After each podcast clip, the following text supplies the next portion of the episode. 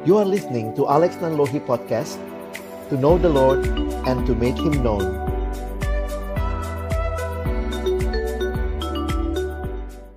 Mari kita berdoa. Kami datang dalam ucapan syukur pada malam hari ini. Kembali kami bersyukur melihat pekerjaan Tuhan Kesetiaanmu yang sungguh nyata dalam hidup masing-masing kami Dan juga setiap keluarga kami. Tuhan yang memelihara Tuhan yang menghantar kami ke dalam tahun yang baru Dan kami mau menyerahkan seluruh pergumulan kami kepadamu Kiranya malam hari ini ketika kami akan kembali membuka firman-Mu, bukalah juga hati kami Jadikanlah hati kami seperti tanah yang baik, supaya ketika benih firman Tuhan ditaburkan, boleh sungguh-sungguh berakar, bertumbuh, dan juga berbuah nyata di dalam kehidupan kami. Berkati hambamu yang menyampaikan, setiap kami yang mendengar diskusi di antara kami. Tuhan tolonglah kami semua, agar kami bukan hanya jadi pendengar firman yang setia, tapi mampukan dengan kuasa rohmu yang kudus, kami dimampukan menjadi pelaku-pelaku firman-Mu. Bersabdalah ya Tuhan kami sedia mendengarnya dalam nama Yesus nama yang berkuasa itu kami menyerahkan PA kami malam ini. Amin. Amin. Shalom, selamat malam Bapak Ibu sekalian. Selamat Natal, selamat tahun baru. Sehat terus di tahun yang baru. Tuhan berikan kekuatan. Kalau ditanya apa yang jadi harapan, banyak orang punya resolusi di tahun yang baru banyak orang yang juga punya uh, mimpi apa yang mau dicapai. Nah, ada satu bagian firman Tuhan yang saya ingin uh, kita baca sama-sama malam hari ini. Kita melihat apa yang sebenarnya juga Tuhan nyatakan kepada umat Israel. Kali ini kita akan buka kitab Yehezkiel. Hari ini kita belajar dari Yehezkiel pasal yang ke-8. Kita pas lagi baca Pak ya. Oh ya. Yehezkiel pasal 8. Kita akan baca seluruh pasal 8 ayat 1 sampai ayat 18. Pas, orangnya 16. Oh, nanti jadi satu orang satu ayat gitu ya. Perjanjian lama Yehezkiel 8 ayat 1 sampai ayat 18. Kita mungkin agak asing dengan kitab-kitab nabi-nabi seperti ini, tapi saya ingin aja kita belajar karena ada pesan yang indah. Saya pikir tetap Tuhan sampaikan buat kita di dalamnya. Saya baca dari ayat 1 nanti ke Pak Erik, Pak Yongki kita bergantian satu orang satu ayat sampai ayat 18. Judul yang diberikan Lembaga Alkitab Indonesia berhala kekejian yang ada di dalam bait Allah. Pada tahun ke-6, dalam bulan yang ke-6, pada tanggal 5 bulan itu, waktu aku duduk di rumahku berhadap-hadapan dengan para tua-tua Yehuda, kekuasaan Tuhan Allah meliputi aku di sana. Dan aku menerima penglihatan sungguh ada kelihatan yang menyerupai seorang laki-laki dari yang menyerupai pinggangnya sampai ke bawah kelihatan seperti api dan dari pinggangnya ke atas kelihatan seperti cahaya seperti suasa mengkilat mengkilat ya dia mengulurkan suatu yang berbentuk tangan dan pinggangnya jambu. Dan dipegangnya jambul kepalaku.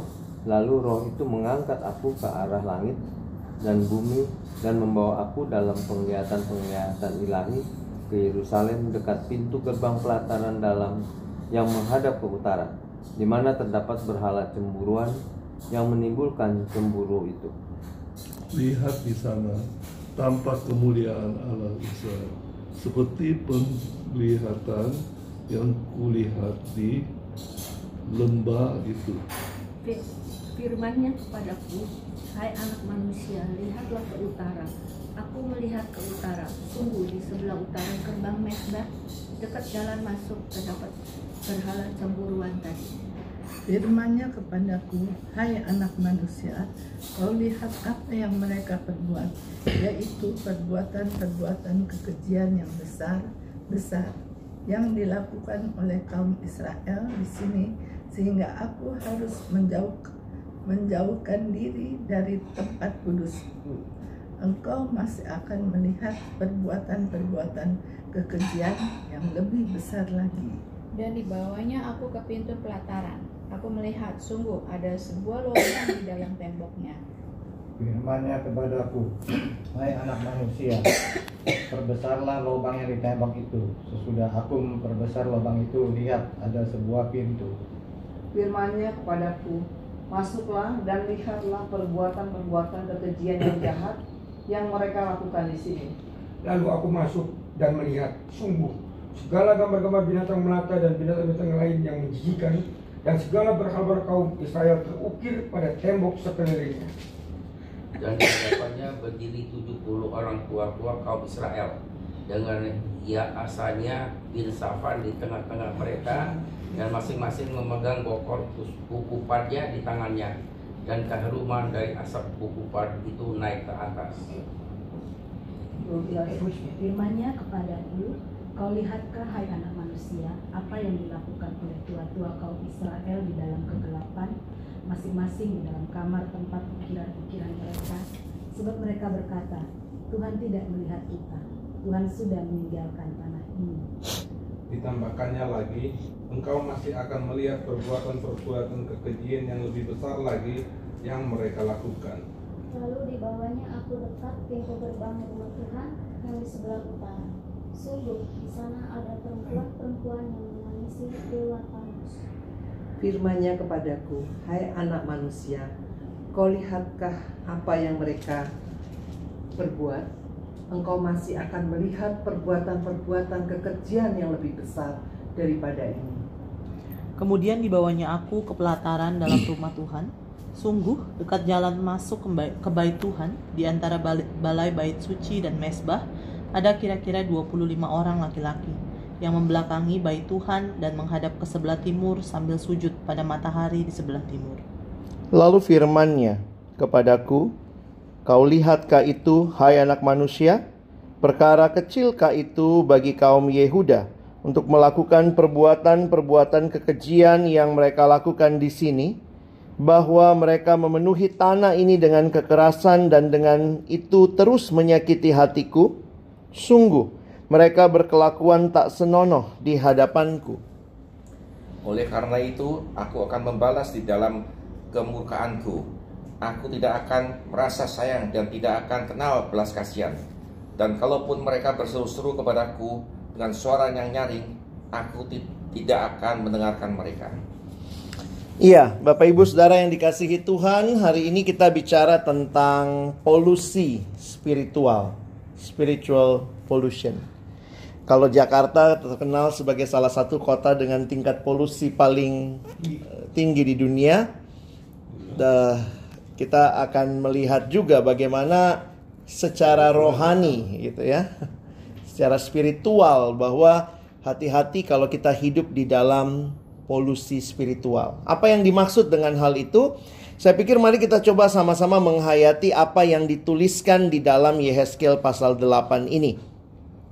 Kalau Bapak Ibu perhatikan, saya kasih sedikit latar belakang siapa Yehezkiel. Yehezkiel adalah salah satu nabi yang Tuhan panggil untuk melayani di tengah-tengah kehidupan umat Allah di dalam pembuangan. Jadi Yehezkiel terkenal sebagai nabi, dia eh, latar belakangnya adalah imam.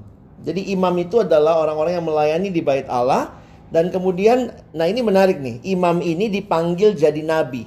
Kalau Bapak Ibu perhatikan, nabi itu fokus beritanya biasanya penghukuman. Jadi Nabi itu ngasihnya berita penghukuman dari Allah dan juga kadang memberikan pengharapan bahwa Allah akan memulihkan. Nah, apa yang menjadi tugasnya dituliskan di dalam bagian pasal 1 kalau Bapak Ibu perhatikan. Yehezkiel ini termasuk orang yang nampaknya di bawah dari Yerusalem, dibawa ke pembuangan di Babel. Dan di Babel itulah dia melayani dengan menyampaikan penglihatan yang dia dapat dari Tuhan. Jangan lupa ya, jadi kita lihat dulu. Dia dari Yerusalem diangkut ke Babel. Itu jaraknya Yerusalem Babel kurang lebih seribu mil. Jadi Babel itu kan sekarang kira-kira di Irak itu ya. Di daerah Babilonia, di daerah Irak. Jadi dari Yerusalem umat Allah dibuang karena dosa mereka, mereka dibuang ke Babel. Nah, ternyata sesudah dibuang ke Babel itu harusnya kan mereka sadar ya mereka berdosa. Tapi itulah umat Israel ini masih terus saja hidup dalam ketidaktaatan. Jadi Tuhan memperlihatkan. Nah, kita akan belajar penglihatan. Ini penglihatannya sebenarnya penglihatan kedua. Kalau Bapak Ibu perhatikan ini penglihatan kedua yang diberikan kepada Yehezkiel. Jadi Yehezkiel ada di mana pada waktu itu? Dia ada di Babel kan? Dia ada di Babel, tapi dia dapat penglihatan tentang Yerusalem. Nah, ini menarik nih. Jadi kalau kayak sekarang anak sekarang bisa pakai apa itu virtual reality, Tuhan sudah duluan sama Yehezkiel nih. Pada waktu itu Yehezkiel ada di Babel, tapi roh Tuhan membawa dia melihat Yerusalem. Nah, makanya ini yang disebut dia dapat penglihatan akan Yerusalem. Apa yang dia lihat? Ternyata dia melihat kekejian yang ada di bait Allah. Nah, kenapa ini jadi menarik? Bayangkan kekejian itu terjadi di bait Allah. Bait Allah itu tempat apa Bapak Ibu?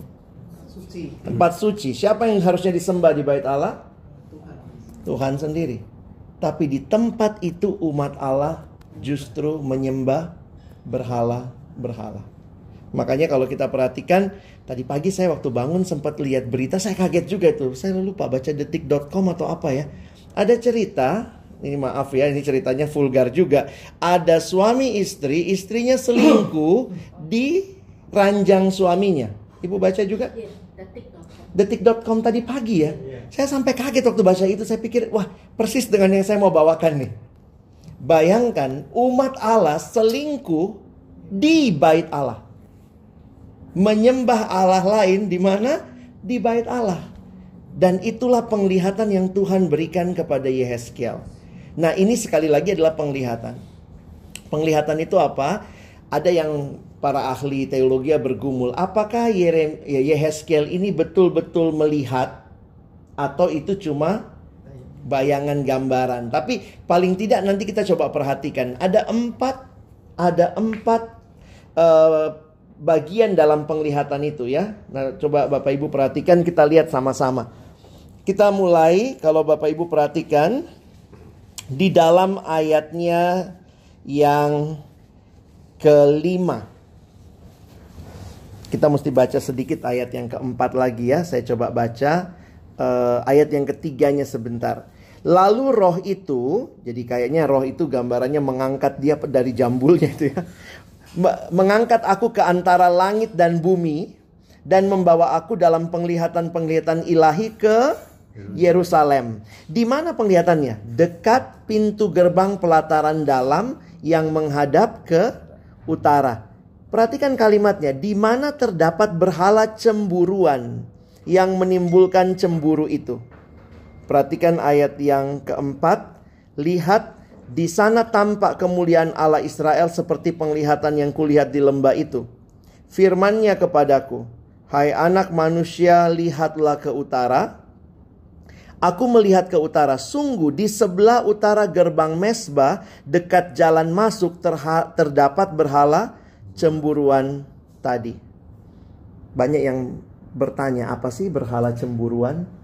Ternyata kalau kita perhatikan, mereka menaruh atau mereka patung berhalanya ada di situ. Jadi Yehezkiel melihat patung berhala itu ada di bait Allah, tempat yang harusnya Allah disembah justru di situ ada patung berhala.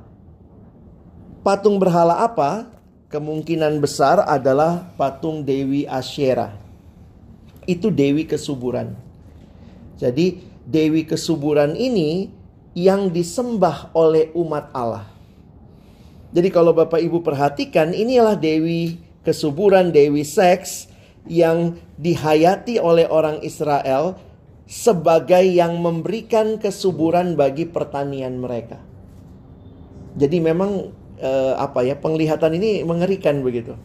Mereka bersinah dengan Dewi Asyera di dalam bait Allah di dekat jalan masuk gerbang mesbah. Mungkin Bapak Ibu kalau ingat eh, bait Allah Kalau kita ingat gambarannya itu ada pelatarannya, lalu di tengahnya nanti ada ruang kudus, ruang maha kudus. Tapi jangan lupa bait Allah pada waktu itu sama seperti bagian pada umumnya, ada bagian yang hanya boleh masuk laki-laki. Jadi perempuan cuma sampai batas itu. Kalau bangsa lain lagi ada lebih luar lagi. Nanti masuk lebih dalam lagi hanya boleh imam. Lalu nanti masuk lebih dalam lagi hanya boleh imam besar begitu ya. Jadi itu gambaran yang Tuhan bilang gitu ya. Dekat jalan masuk gerbang mesbah, Israel meletakkan berhala itu. Jadi ini sangat menyakiti hati Tuhan. Saya pikir Yehezkel diperlihatkan begini loh persundalannya Israel itu. Jadi itu yang pertama ya. Sebenarnya kalau Bapak Ibu saya saya karena pernah bikin PowerPoint-nya ada ada gambarnya itu berhala satu ditaruh di mana dekat pintu gerbang mesbah begitu ya. Ini ada gambaran replika dari uh, rumah Tuhannya ya. Jadi bait Allah. Nah, kita tapi kalau kita baca kita bisa lihat kok ya. Kita lihat yang kedua nih sekarang. Yang kedua, perhatikan ayat 7 sampai 13. Kita lihat sekilas ayat 7. Sesudah dari situ, Dibawanya aku ke pintu pelataran, aku melihat sungguh ada sebuah lobang dalam tembok. Firmannya kepadaku, hai anak manusia, perbesarlah lobang yang di tembok itu. Sesudah aku memperbesar lobang itu, lihat ada sebuah pintu. Firmannya kepadaku, masuk dan lihatlah perbuatan-perbuatan kekejian yang jahat yang mereka lakukan di situ. Lalu aku masuk dan melihat sungguh segala gambar-gambar. Ini ngeri ya gambar-gambar binatang melata dan binatang-binatang lain yang menjijikkan dan segala berhala-berhala kaum Israel terukir pada tembok sekelilingnya. Jadi jangan dipikir ini memang di bait Allah ada ukiran-ukiran berhala, tidak sih. Ini penglihatan. Jadi bayangkan Yehezkiel mendapat penglihatan bahwa di di tembok bait Allah yang ada adalah ukiran-ukiran dewa-dewi yang disembah bangsa Israel. Bapak Ibu tentu masih ingat salah satu perintah Allah jangan kau buat patung yang menyerupai apa pun dan sujud menyembah kepada dia. Ada siapa di situ? Ngerinya dituliskan ada 70 tua-tua Israel secara sembunyi-sembunyi menyembah gambar-gambar berhala yang menjijikkan yang ada pada tembok itu. Jadi kayak begitu tuh hidupnya umat Israel. Ini yang kedua. Sekarang kita lihat yang ketiga ayat 14 sampai 15. Di bawah lagi kita masuk ke dalam. Lalu di bawahnya aku dekat pintu gerbang rumah Tuhan yang di sebelah utara. Ini kalau pakai virtual reality ya, kita masuk gitu ya. Di sana ada perempuan-perempuan. Jadi berarti ini memang masih bagian pelataran yang boleh perempuan ya. Ada perempuan-perempuan yang menangisi dewa Tamus. Itu siapa lagi dewa Tamus? Ternyata dewa Tamus juga adalah dewa kesuburannya orang Israel. Pada waktu itu kan politeis. Jadi ada dewa ini, dewa itu. Nah, dewa Tamus adalah salah satu dewa kesuburan Babel. Sorry, bukan ini ya, dewa kesuburan Babel. Kalau Asyera itu dewi kesuburannya Kanaan. Ini dewa Babel, dewa kesuburan Babel yang dilambangkan dengan taman dan cinta yang romantis. Bayangkan perempuan-perempuan yang hadir di bait Allah malah menangisi Dewa Tamus. Itu nggak logis banget gambarannya ya. Dan terakhir, kalau Bapak Ibu perhatikan, di ayat 16 sampai 18. Kemudian dibawanya aku ke pelataran dalam rumah Tuhan, sungguh dekat jalan masuk ke bait Tuhan, di antara balai bait suci dan mesbah ada kira-kira 25 laki-laki. Nah ini 25 laki-laki siapa? Perhatikan kemudian. Yang membelakangi bait Tuhan dan menghadap ke sebelah timur. Sambil sujud pada matahari di sebelah timurnya. Gila ini. Di bait Allah nyembah dewa matahari. Membelakangi bait Allah. 17. Kau lihatkah anak manusia dan segala macam? Coba Bapak Ibu perhatikan sebentar. Kalau kita lihat, nampaknya itu adalah para imam yang bisa masuk sampai ke tempat itu tuh. Jadi eh, para penafsir mengatakan yang bisa masuk sampai ke balai antara itu itu adalah para imam. Jadi Bapak Ibu bisa punya gambarannya di pelataran orang-orangnya juga menyembah ke Dewi Asyera ditaruh di situ. Nanti masuk lagi ada 70 tua-tua. Itu 70 tua-tua kan pemukanya. Pemukanya juga menyembah berhala. Masuk lebih dalam lagi ada perempuan-perempuan. Bahkan paling dalam ada imam. Ini menggambarkan kerusakan secara struktural dalam kehidupan umat Allah. Mereka ada di bait Allah, tiap hari datang ke bait Allah, gambaran seperti itu yang Tuhan mau Yehezkiel lihat. Lihat nih, di bait Allahku, pada saat yang sama mereka menyembah Allah-Allah yang lain. Kalau Bapak Ibu lihat ada pola pengulangan di situ ya. Kayak waktu dia kasih tunjuk yang pertama. Terus kan Tuhan kayak ngomong begini. Ini keji nggak? Kayak Tuhan nanya sama Yehezkiel ya. Menurutmu ini keji nggak? Mungkin Yehezkiel jawab, iya keji Tuhan. Tuhan bilang, tunggu ya. Aku tunjukkan kau yang lebih keji lagi. Dibawa ke yang kedua. Ini keji nggak? Keji Tuhan. Ku bawa lagi. Aku bawa kamu ke yang ketiga. Dan terus itu diulang. Sampai akhirnya saya pikir penglihatan ini mau menunjukkan kepada Yehezkiel inilah persundalannya umat Allah. Dan waktu membaca ini sampai bagian akhir jangan lupa Bapak Ibu ya. Itulah sebabnya kemuliaan Allah meninggalkan baitnya. Itu penglihatan pertama. Kalau Bapak Ibu maju sedikit dalam bagian kitab Yehezkel, kemuliaan Tuhan itu di perjanjian lama hadirnya di bait Allah. Tapi Yehezkiel melihat kemuliaan Tuhan sudah ada di lembah. Jadi kemuliaan Tuhan pun sudah meninggalkan eh, Yerusalem bait Allah Israel. Karena itu lihat ayat 18 ya, saya pikir ini kesimpulan yang menyedihkan ya. Ayat 18, 1 2 ya. Oleh karena itu aku akan membalas di dalam kemurkaanku, aku tidak akan merasa sayang dan tidak akan kenal belas kasihan. Dan kalaupun mereka berseru-seru kepadaku dengan suara yang nyaring, aku tidak akan mendengarkan mereka. Dalam penglihatan ini ada peringatan keras. Allah tahu apa yang mereka lakukan, walaupun mereka menutupinya, bahkan bersundalnya di bait Allah, gitu ya. Itulah Allah undur dari umatnya, dan waktu mereka sadar cari Allah, Allah sudah tidak mau lagi menghukum mereka. Kenapa saya kasih judul ini polusi rohani? Karena ini juga yang mungkin terjadi dalam hidup kita umat Allah. Israel itu datang loh ibadah di mana di bait Allah.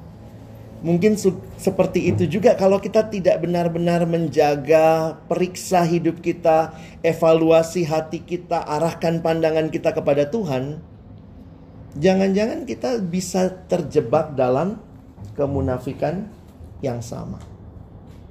Betul sih ke gereja, betul sih ibadah, tapi ternyata hatinya terpolusi sama Allah lain.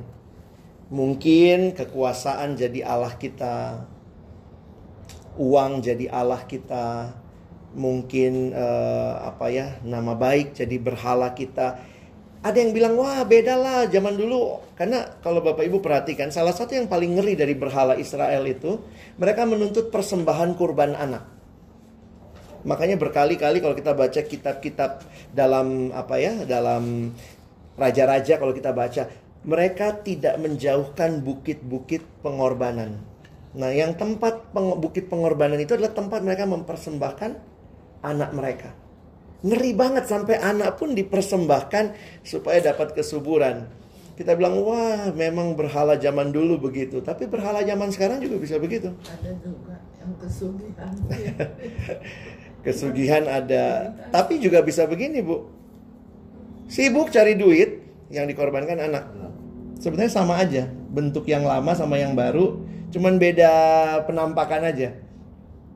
Begitu sibuk sama karir, keluarga terabaikan, karirnya dapat, keluarganya cerai atau akhirnya tidak bisa bersama karena jadi memang berhala itu pada awalnya kelihatannya bagus untuk dikejar, menjanjikan, tapi begitu didapat Ternyata itu menyengsarakan. Berhala itu digambarkan menyedot seluruh hidup kita. Nah, karena itu uh, saya pikir di awal tahun ini waktu Bapak Ibu, kita bukan orang yang nggak ke gereja kan ya. Kita bukan orang yang tidak datang PA setiap Selasa. Kita bukan orang yang uh, tidak rohani, tapi jangan jangan jangan lupa kalau kita nggak jaga hati kita, kompas kita itu firman Tuhan. Jadi Bapak Ibu jadikanlah firman Tuhan kompas hidup kita yang mengarahkan kita terus memandang kepada Tuhan. Jangan sampai terpolusi. Bahkan persinahan paling besar terjadi di bait Allah. Makanya benar Bu, tadi pagi waktu saya baca berita ini saya pikir ini istrinya udah gila kali ya. Jadi dia berselingkuh sama cowok lain di samping suaminya. Ya suaminya kebangun ngelihat selingkuh ya dibacok. Dibacok kan Bu ya tadi? Itu gila kan Pak, Pak Yamin juga baca kan? Saya waktu baca itu tapi saya bilang sama ternyata. Dan mungkin itu juga gambaran kita secara rohani ya. Jangan-jangan sih rajin semua tapi jangan sampai ternyata kita lagi berselingkuh sama Allah lain. Saya waktu tanya sama waktu dulu dengar kuliah Bu Ina Ina Teddy ya, beliau tanya uh, beliau coba jelaskan begini saya ingat ya. Kenapa Israel itu begitu terpesona sama Allahnya Kanaan? Bayangkan kan Allah Israel itu sudah bawa mereka keluar dari Israel, tapi kenapa dia tetap terpesona sama uh, dari Mesir ya? Tapi kenapa dia tetap terpesona sama Allahnya Kanaan? Karena memang konsep Allah pada waktu itu Allahnya lokal. Jadi di sini Allah Mesir di Mesir. Nanti kalau pindah Allahnya lain lagi, pindah Allahnya lain. Nah, Allah Israel kan sebenarnya memperkenalkan diri, akulah Allah atas semuanya. Makanya Israel itu cuman menghayati Allah Israel itu Yahweh itu jago perang, kata Bu Ina.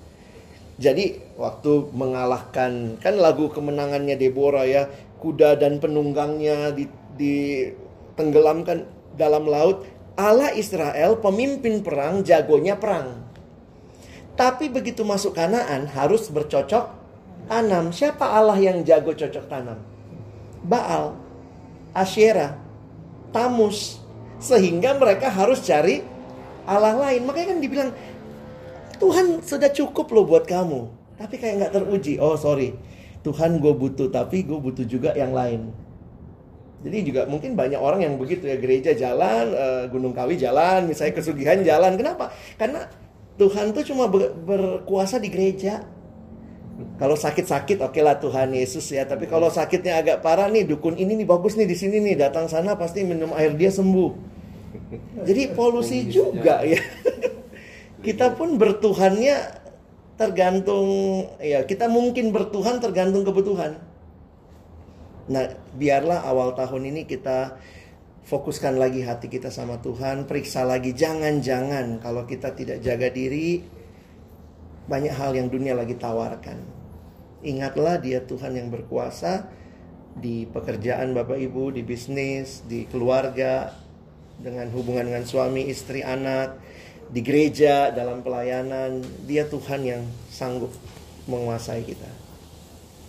Nah ini yang saya ingin bagikan supaya kita sama-sama jaga diri dari polusi rohani.